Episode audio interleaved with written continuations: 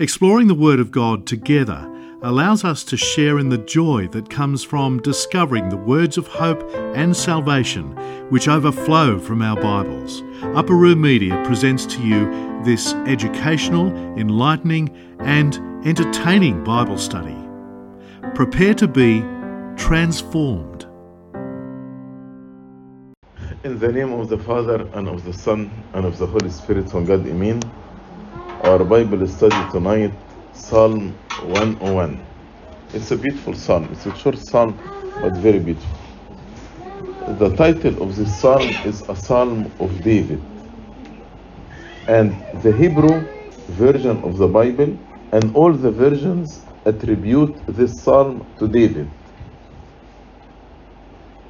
When David composed this psalm, something it was composed when David became a king immediately after the death of King Saul. Or he composed it when he began to reign over all Israel and brought up the ark to the city of David, the Ark of Covenant. Why they link it with the ark? Because in the psalm in verse 2 it says, When will you come to me? And the ark represent the presence of God. So when will you come to me? It's about the ark. He may have written it also as he was contemplating the transfer of the ark to the city of Jerusalem. Because as you know, David tried to transfer the ark first, but they use a very easy way. God actually asked them to have like rings in the ark and put two rods, and the Levites carry the ark from the rods. But instead of doing this, they put it on a chariot. And when the ark was about to fall, so Uzzah, he tried to uh, keep the ark from falling, so he touched the ark. And God punished him immediately, and he died.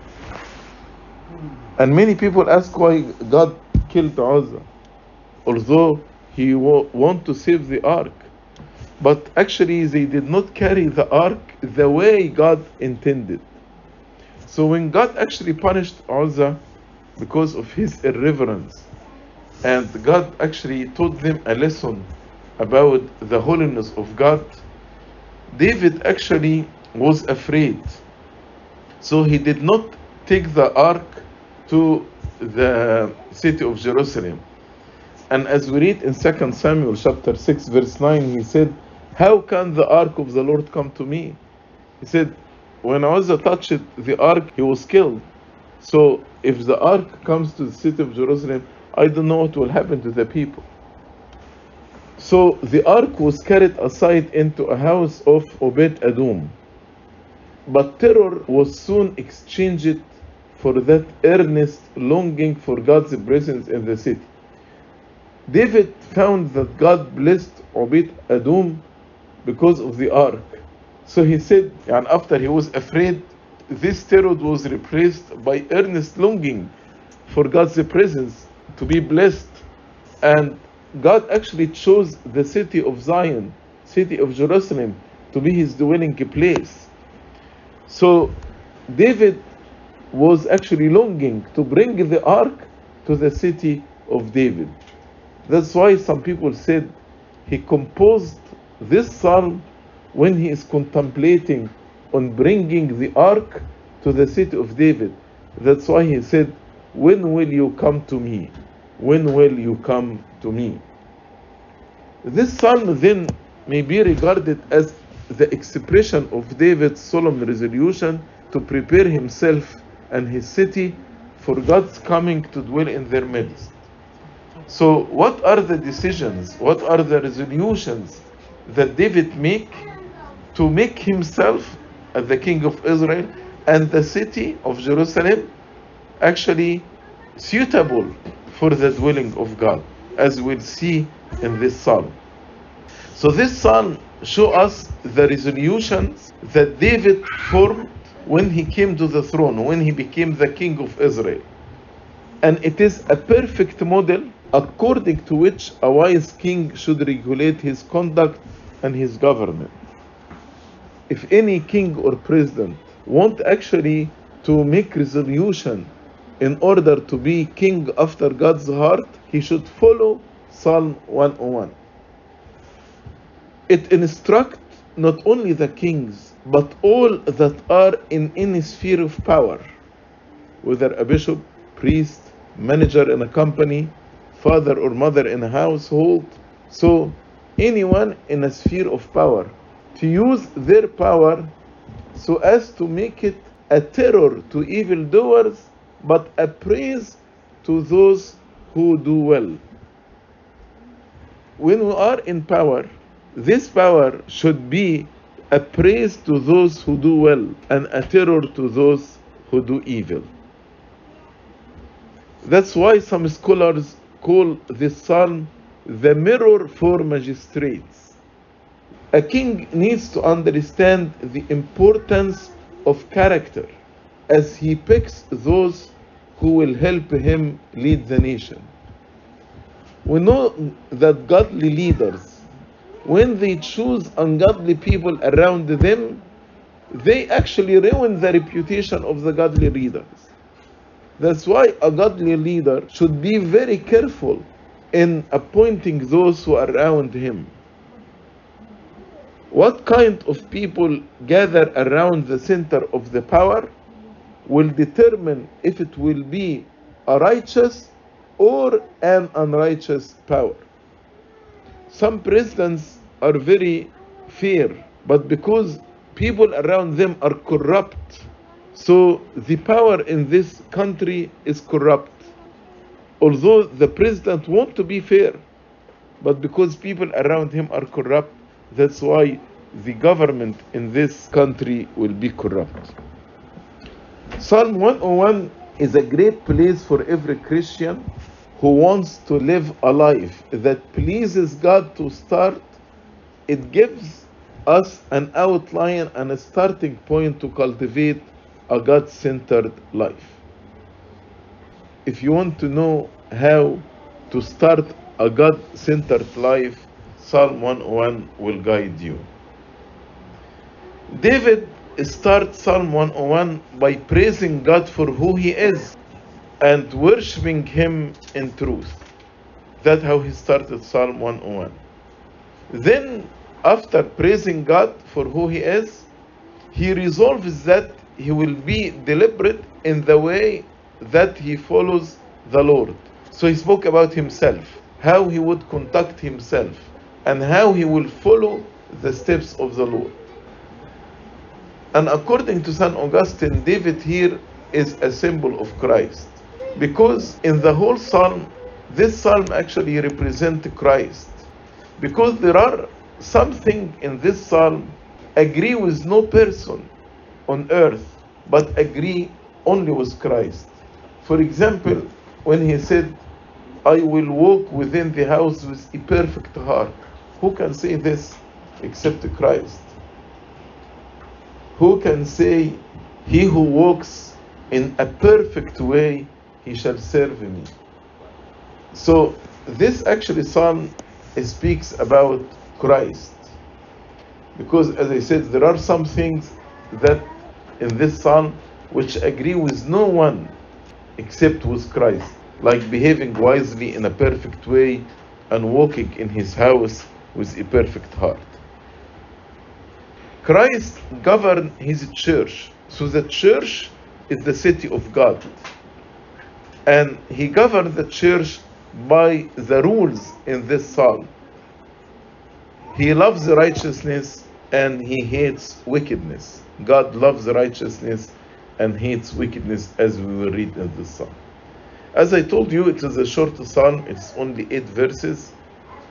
Verse 1 to 4, it's about David's resolutions or determination in his personal conduct, how he conduct himself. And from 5 to 8, his determination in those he would appoint as a king. Whom he would appoint, who are the people will be around him as a king. And by the way, we pray this psalm In which hour in the Agpeya? In the ninth hour of the Agpeya. We pray this psalm in the ninth hour of the Agpeya. So let's start by verse 1. I will sing, as I told you, he started by praising God. So he started by saying, I will sing of mercy and justice. To you, O Lord, I will sing praises. And I want you to turn your attention into, he said mercy before justice, the order of the words. I will sing of mercy and justice. To you, O Lord, I will sing praises.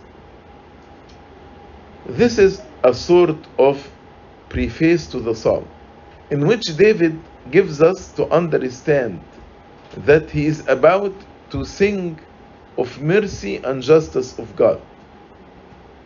Why? He has many reasons to, to praise the mercies and justice of God. Why he's singing for the mercy and justice? Because God's providences concerning his people are commonly mixed mercy and justice. God's mercy is full of justice, and God's justice is full of mercy. And we can see this in the cross. In the cross, we can see the mercies of God and the justice of God. Mercy and justice have kissed each other. New and foreign theology right now it speaks only about mercy and love in the cross. This is not right. This is not the right theology. It's corrupt theology. Because God's mercy is full of justice, and His justice is full of mercy. The two go together. Mercy can only be properly understood in the light of justice. And justice pronounces its righteous penalty in the light of mercy because mercy grant relief. That's why David is singing for the mercy of justice. In any country, if the rule is only mercy, there will be a lot of corrupt and wicked people. And if the rule is only justice, no, there will be actually many people who are harmed because lack of mercy. That's why mercy should be full of justice, and justice is full of mercy. And as King David concerned it with mercy and justice, he wanted actually to follow the example of God. So the king, he wanted to practice mercy and justice together. He knew these principles were not rooted in him but in God. But he wanted to follow the example of God. Mercy and justice are the characteristics of the divine rule, which are to be reflected in the true human ruler. So, any human ruler should keep this principle mercy and justice. As we read in Isaiah 16 and verse 9 In mercy the throne will be established, and one will sit on it in truth in the tabernacle of David judging and seeking justice and hastening righteousness. So you can see in this verse how mercy and justice are mixed together. Mercy and justice are the fundamental principles of right life and conduct. The bond of fellowship between man and God is based on mercy and justice. As we read in Hosea chapter 2 and verse 19. I will betroth you, God speaking to the human soul. I will betroth you to me forever. Yes, I will betroth you to me in righteousness and justice, in loving kindness and mercy. So, in his relationship with us, God actually deal with us through justice and mercy. Also, this should be the rule between when we deal with each other. Like in Hosea chapter 12 and verse 6 You, by help of your God, return, observe mercy and justice, and wait on your God continually. So, observe mercy and justice in dealing with others. before David could exercise mercy and justice in his kingdom, David had to understand and had to praise mercy and justice of God. In order, in our ruling, if you are a leader, to exercise mercy and justice, number one, you need to understand the mercy of justice and God and praise Him. David, by singing God's mercy and justice, means that he will make it one of the rules of his life to do so. And it was so with David and his family. They tried their best to rule by mercy and justice. When David, for example, numbered the people and it was a sin, God had mercy on him, as we read in 2 Samuel 24. And when the angel stretched out his hand over Jerusalem to destroy it, the Lord relented from the destruction and said to the angel who was destroying the people, It is enough, now restrain your hand. You can see there was justice here, but there was mercy also. Why he mentioned mercy before justice? St. Augustine said he names the mercy first, for the present life is of mercy, and the future is for justice. As the Lord said, the Son of Man did not come to condemn the world, but to save the world. So this time is time of mercy, but in his second coming, he will judge the world in righteousness. St. Augustine says, they are not placed in this order without a meaning, mercy and justice.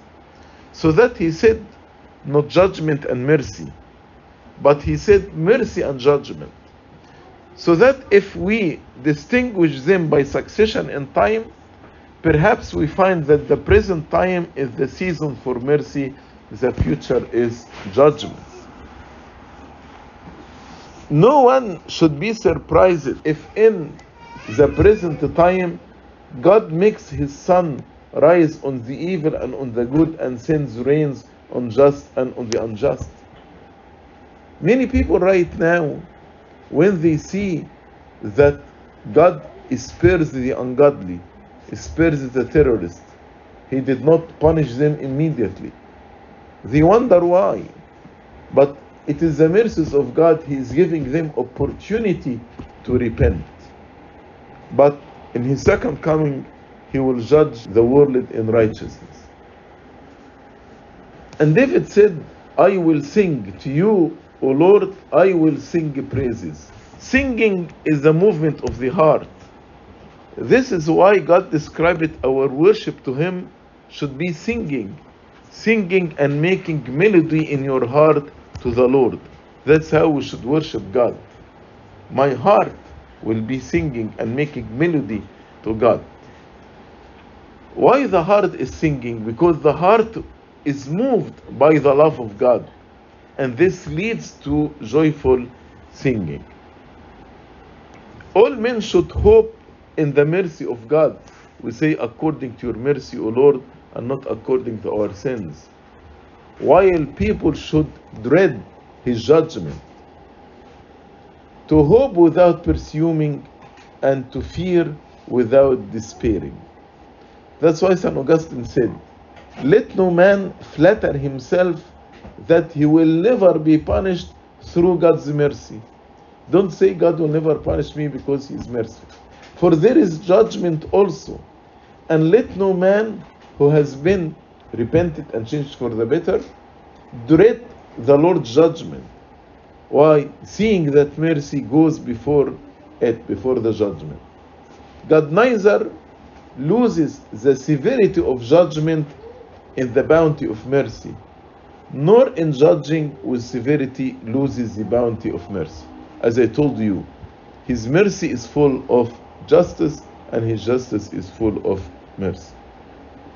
Verse 2 After he started by praising God, now he making resolution as a king.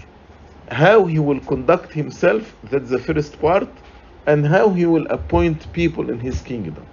So he said, I will behave wisely in a perfect way.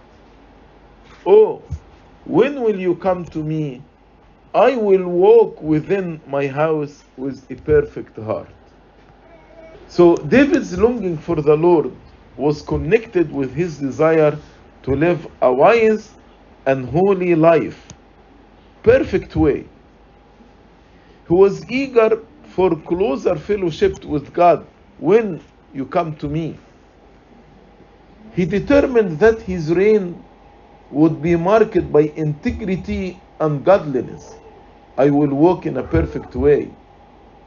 It recalls David's word in 2 Samuel chapter 6 and verse 9. David was afraid of the Lord that day, and he said, the day in which God killed Uzzah, How can the ark of the Lord come to me? So he said, How can the ark of the Lord come to me? I need to repent first so God can come to me. As we read also in Exodus chapter 20 and verse 24. The Lord said, An altar of earth you shall make for me, and you shall sacrifice on it your burnt offerings and your peace offerings, your sheep and your oxen. In every place where I record my name, I will come to you and I will bless you. So here is a promise from God I will come to you and I will bless you. This promise also, you can find it in the New Testament. And it is connected with obeying the commandment of God. When we obey the commandment of God, God will come to us. As we read in John chapter 14 and verse 23. Jesus answered and said to him, If anyone loves me, he will keep my word, and my Father will love him, and we, the Father and the Son, will come to him and make our home with him. So when we keep the commandment of God, the Father will love us, the Son loves us, and both of them will come and make their dwelling in my heart. And also are the temple of the Holy Spirit. So here actually the Holy Trinity dwells in my heart. My heart is a dwelling place for the Holy Trinity. So when do you come to me? This uh, this question that he asked here. Oh, when will you come to me? When we obey his commandments. So obedience to God's commandment is the condition of such fellowship that God comes to us. So David begins with himself by bringing his own character and conduct into conformity with the way and will of God. As he said, I will behave wisely in a perfect way. Oh, when will you come to me? I will walk within my house with a perfect heart. So he said, I will walk with a perfect heart so that you can come to me. And he actually did so before he came to the throne. He did not start the life of repentance after he became a king, but before he became a king, he conducted himself in the fear of God.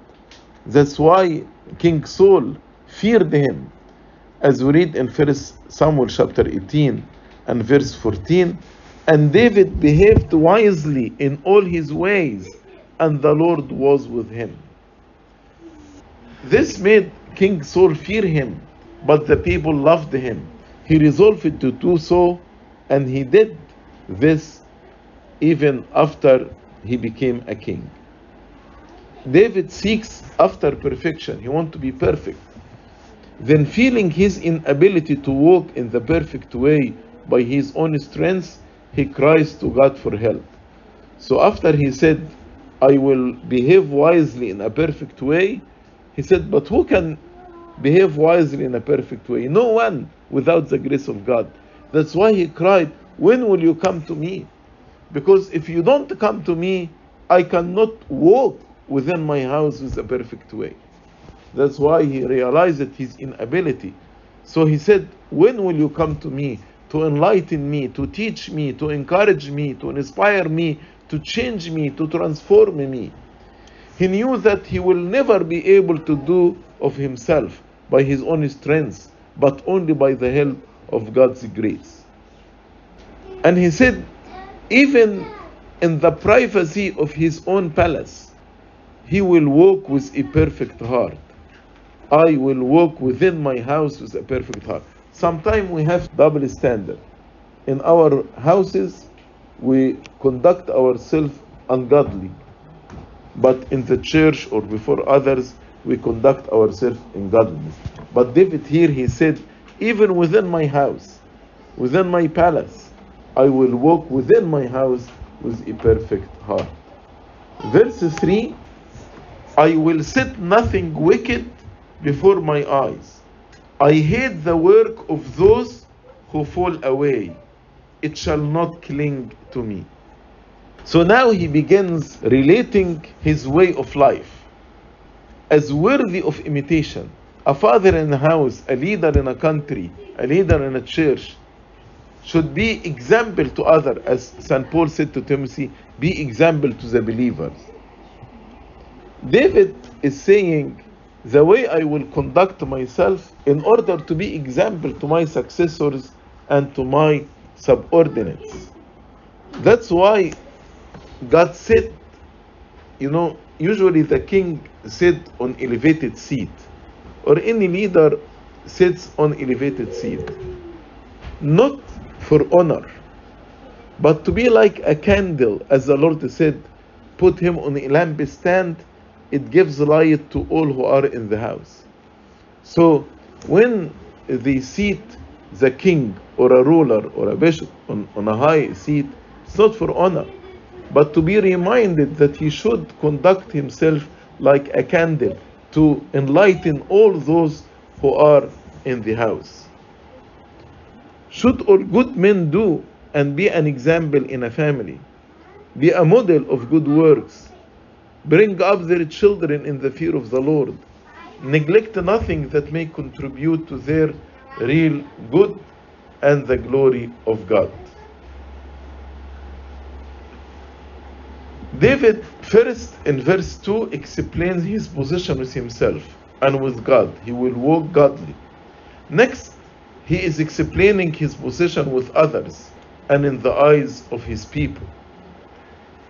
So, David's righteous life had to be real in his conduct with his own house before it could be lived in the courts of his kingdom.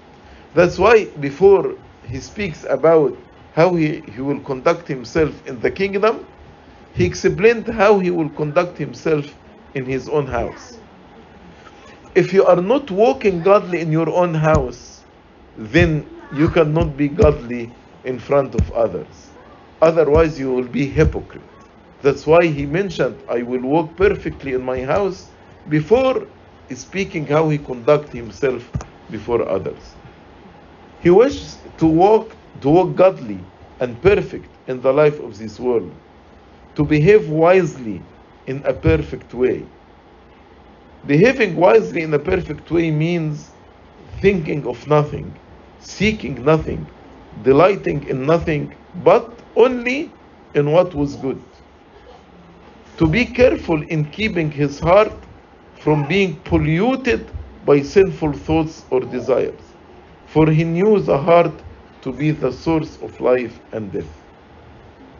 So David resolved not to contemplate anything worthless, not to be entertained by what's vile, and he hates toxicities of deceit. David understood the principle that St. John mentioned in a prophetic way, of course. First John chapter 1, 6 and 7. If we say that we have fellowship with him, with God, and walk in darkness, we lie and don't practice the truth. But if we walk in the light, as he is in the light, we have fellowship with one another, and the blood of Jesus Christ, his Son, cleanses us from all sin. What he said of his heart in verse 3, he now says of his eyes and his hand. In verse 2, he said about his heart, I will behave wisely in a perfect way. I will walk within my house with a perfect heart. Now he moved from the heart to the eye and the hands. I will set nothing wicked before my eyes. I hate the work of those who fall away, it shall not cling to me. So, what he said of his heart, now he says of his eyes and of his hands. He turned away his eyes, the eyes of his mind, as well as the eyes of his body, from all injustice, and furthermore from all sinful objects that could possibly defile his soul. There are many wicked things to set the eyes upon, and the lust of the eyes is one of the three major things that tempt us in this world lust of the eyes, lust of the flesh, and the pride of life. So, not only he will not set anything wicked before his eyes, but even he hated all those guilty of it, and thus got through hatred of iniquity itself. I hate the work of those who fall away, it shall not cling to me. It is only the Lord who is righteous and without sin, whereas man is a sinner. So this verse applies on God. Who can say among us, I never set anything wicked before my eyes? Nobody can say this verse. So it's only God who is righteous. But yet there is a difference between a person who finds pleasure in sin, looks for it, seeks it, and submit himself to it, and those who resist the sin and tries their best to flee from the sin. So there is difference between a person who is repenting and fighting and a person who is pursuing sin. After telling his position in regard of himself, his heart, his hand, his eyes, he now tells us how he stood in regard of others. And such was his position that the wicked would not even dare to approach him, as we read in verse 4. A perverse heart shall depart from me. I will not know wickedness. David knew if he wants to live a godly life, it would be wise to keep some distance from those with a perverse heart. That's why he said, A perverse heart shall depart from me. He knew what St. Paul said evil company corrupt good morals. If the virtue of anyone is very clear and he is godly, and others knew about his sanctity, so the wicked people will shy away from ever approaching him or in his presence. When, for example, a godly person in a company or a godly student in a school, the wicked people will not approach him and they will be careful in choosing the words in front of a godly person. All corruption, dishonesty, and perversity shall be banished from his heart. He will not consciously tolerate evil there. It takes a determination and a decision, resolution to pursue righteous life. King David did not only resolve to not practice wickedness himself and have evil people as his friends, but also made sure neither to keep bad servant nor to employ those who are wicked. So, number one, David said about himself, he will pursue a perfect way. His friends should be godly. Number three, he will not employ anyone who is wicked in his kingdom. And I want you to notice that David begins by cleaning up first his own heart, then refuses to be associated with any evil person who might influence him to do evil. David was determined to not to have evil people in his company. And according to St. Augustine, he who talks here talks in the name of Jesus. Because as the one with a perverse heart would be unworthy of being known by God. So as if God says in verse 4, God is the one who is saying, A perverse heart shall depart from me, I will not know wickedness. As the Lord said to the foolish virgins, Depart from me, I don't know you. So God is saying, anyone with perverse heart would be unworthy of being known by God. Saying, I will not know wickedness means I don't want to know him who does wickedness. As I told you in the first four verses, David spoke about his determination in his personal conduct. Starting from verse 5, he speaks about those whom he would appoint. Verse 5 Whoever secretly slanders his neighbor, him I will destroy. The one who has a haughty look and a proud heart, him I will not endure. So now he spoke about two kinds of people the slanderers and the prideful. Why slanderers? He will never employ or appoint a slanderer in his kingdom because it is significant and a grievous sin to lie or speak in an evil way against another. And the worst of this slander when it is done secretly. And David was determined to oppose all who slanders each other, especially secretly. He said, Him I will destroy. Whoever secretly slanders his neighbor, him I will destroy. How many times we slandered each other secretly? So, slander, whether it is said in private or in public, God does not approve of slander. David knows this, and he wants to pattern his life according to the life of the Lord. So he said he will not tolerate anyone who says bad things about their neighbor. He would not have one in his house or in his service who did injustice to the character of others. Slandering is ruining the reputation of others, is tapping the reputation in the dark. In the paradise of the fathers, they asked Abba Isaiah, What is the sin of slander? So he answered, The sin of slander keeps man away from the presence of God, according to what is written, Whoever secretly slanders his neighbor, him I will destroy.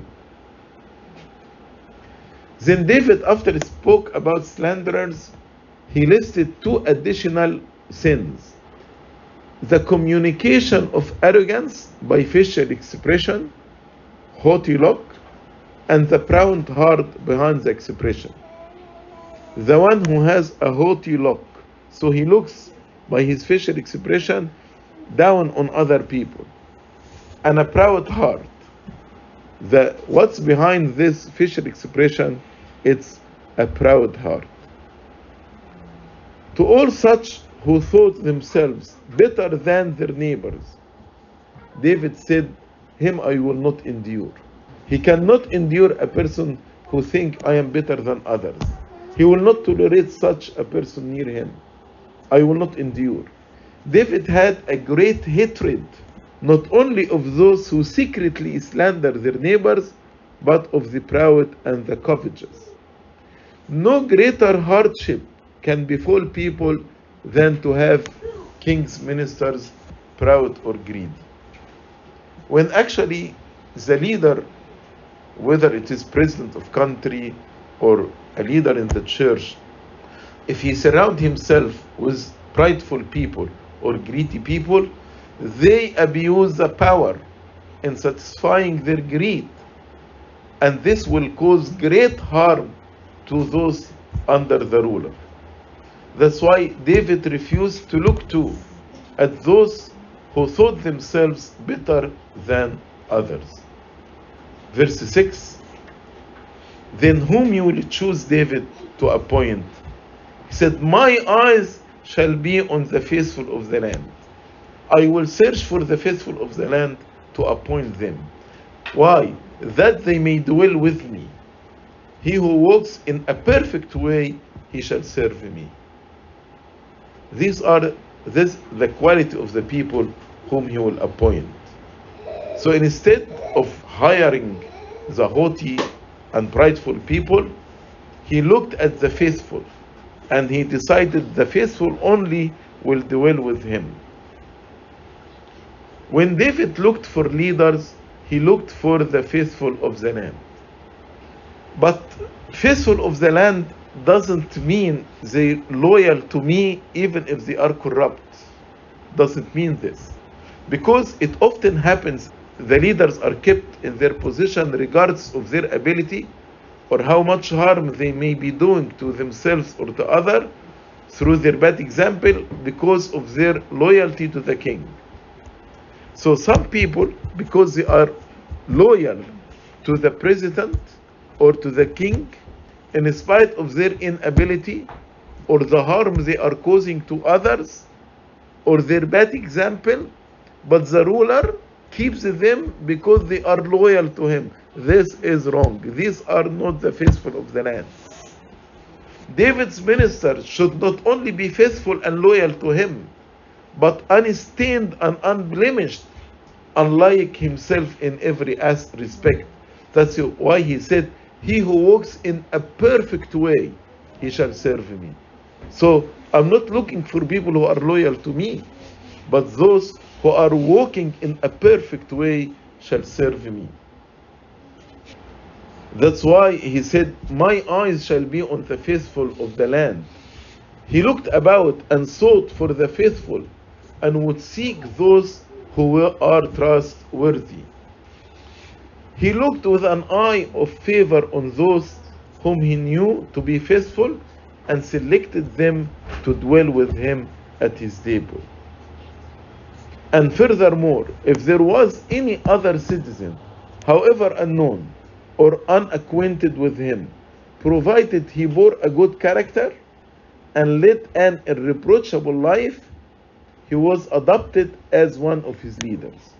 So, even if somebody is not famous and somebody is not known to David, but he is of a good character, David appointed him as one of his leaders. Perhaps David spoke this as he comes to the throne, vowing, make a vow to find the right people to appoint to his government. As David previously reprehended those who secretly slander their neighbors, now he excludes from his company all those who choose to lie in order to deceive others. As he said in verse 7 He who works deceit shall not dwell within my house. He who tells lies shall not continue in my presence. He will reject those who work deceit, those who tell lies. He would look for the humble, not the proud, knowing they were much better to trust with authority and responsibility than the proud. And also being a truthful man, not lying, not deceitful. David is a truthful man. That's why David could not tolerate people around him who are liars, are not truthful.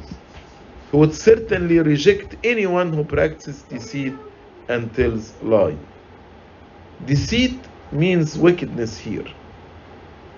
It is the duty of a king to see not only that his own ways are blameless, but that his entire household is well ordered and consists of righteous people. As a leader, whether leader in the church or in a country or in a company, don't look only that you are walking perfectly or try to walk perfectly, but those whom you appoint to serve with you should be also righteous, faithful, godly.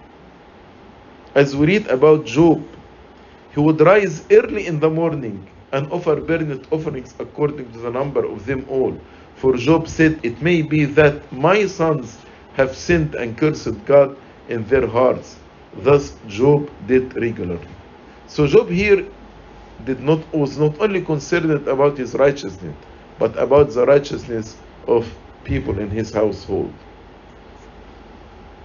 And according to St. Augustine, the word my house, in verse 7, he who works deceit shall not dwell within me. My house can be the heart of God. As if God is saying, He who works deceit shall not dwell in my heart. St. Augustine says, Understand this of the heart of God. The proud did not dwell in my heart, in the heart of God. No, such dwelt in my heart. The proud will not dwell in my heart. For he hurried away from me. The prideful will, will run away from God. None who will dwell in God's heart, none but the meek and peaceful dwell in my heart. Last verse, verse 8 Early I will destroy all the wicked of the land, that I may cut off all the evil doers from the city of the Lord. Jerusalem should be a pure city. The church should be a pure place.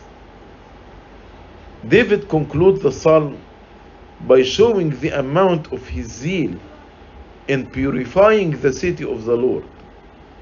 Then dealing mercifully with the good, he will deal with the good people with mercy, who had been previously crushed and oppressed by the wicked. He will do justice to them, and he will be merciful to them. But he will inflict punishment on the wicked people for their oppression. King David was so determined to rule righteously, favoring the godly and opposing the wicked, that he wanted to do it as early as possible. He said, Early I will destroy all the wicked of land. I will not wait. Early in my kingship I will destroy all the wicked of the land. Day after day, David will make it his endeavor not only to keep his palace free from the evildoers, but to cleanse the whole land of the, from them. I will destroy all the wicked of the land, not only his household, but of the land. David is determined to exercise that just severity which is a part of the duty of the king. As St. Paul said, the, the king or the ruler does not carry the sword in vain, but to revenge from the evildoer. So David is determined to exercise this authority to cleanse the land from the evildoers and not to make these wicked people a curse of the country. When a ruler is weak, an overindulgent ruler, actually this will be a curse to the country. The godly king affirms that his loyalty is to God only and not to the ways of the world.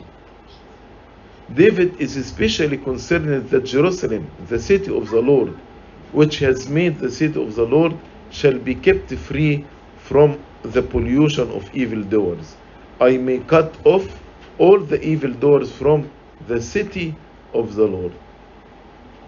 Was David successful in maintaining the high standard of his declaration? No, not completely.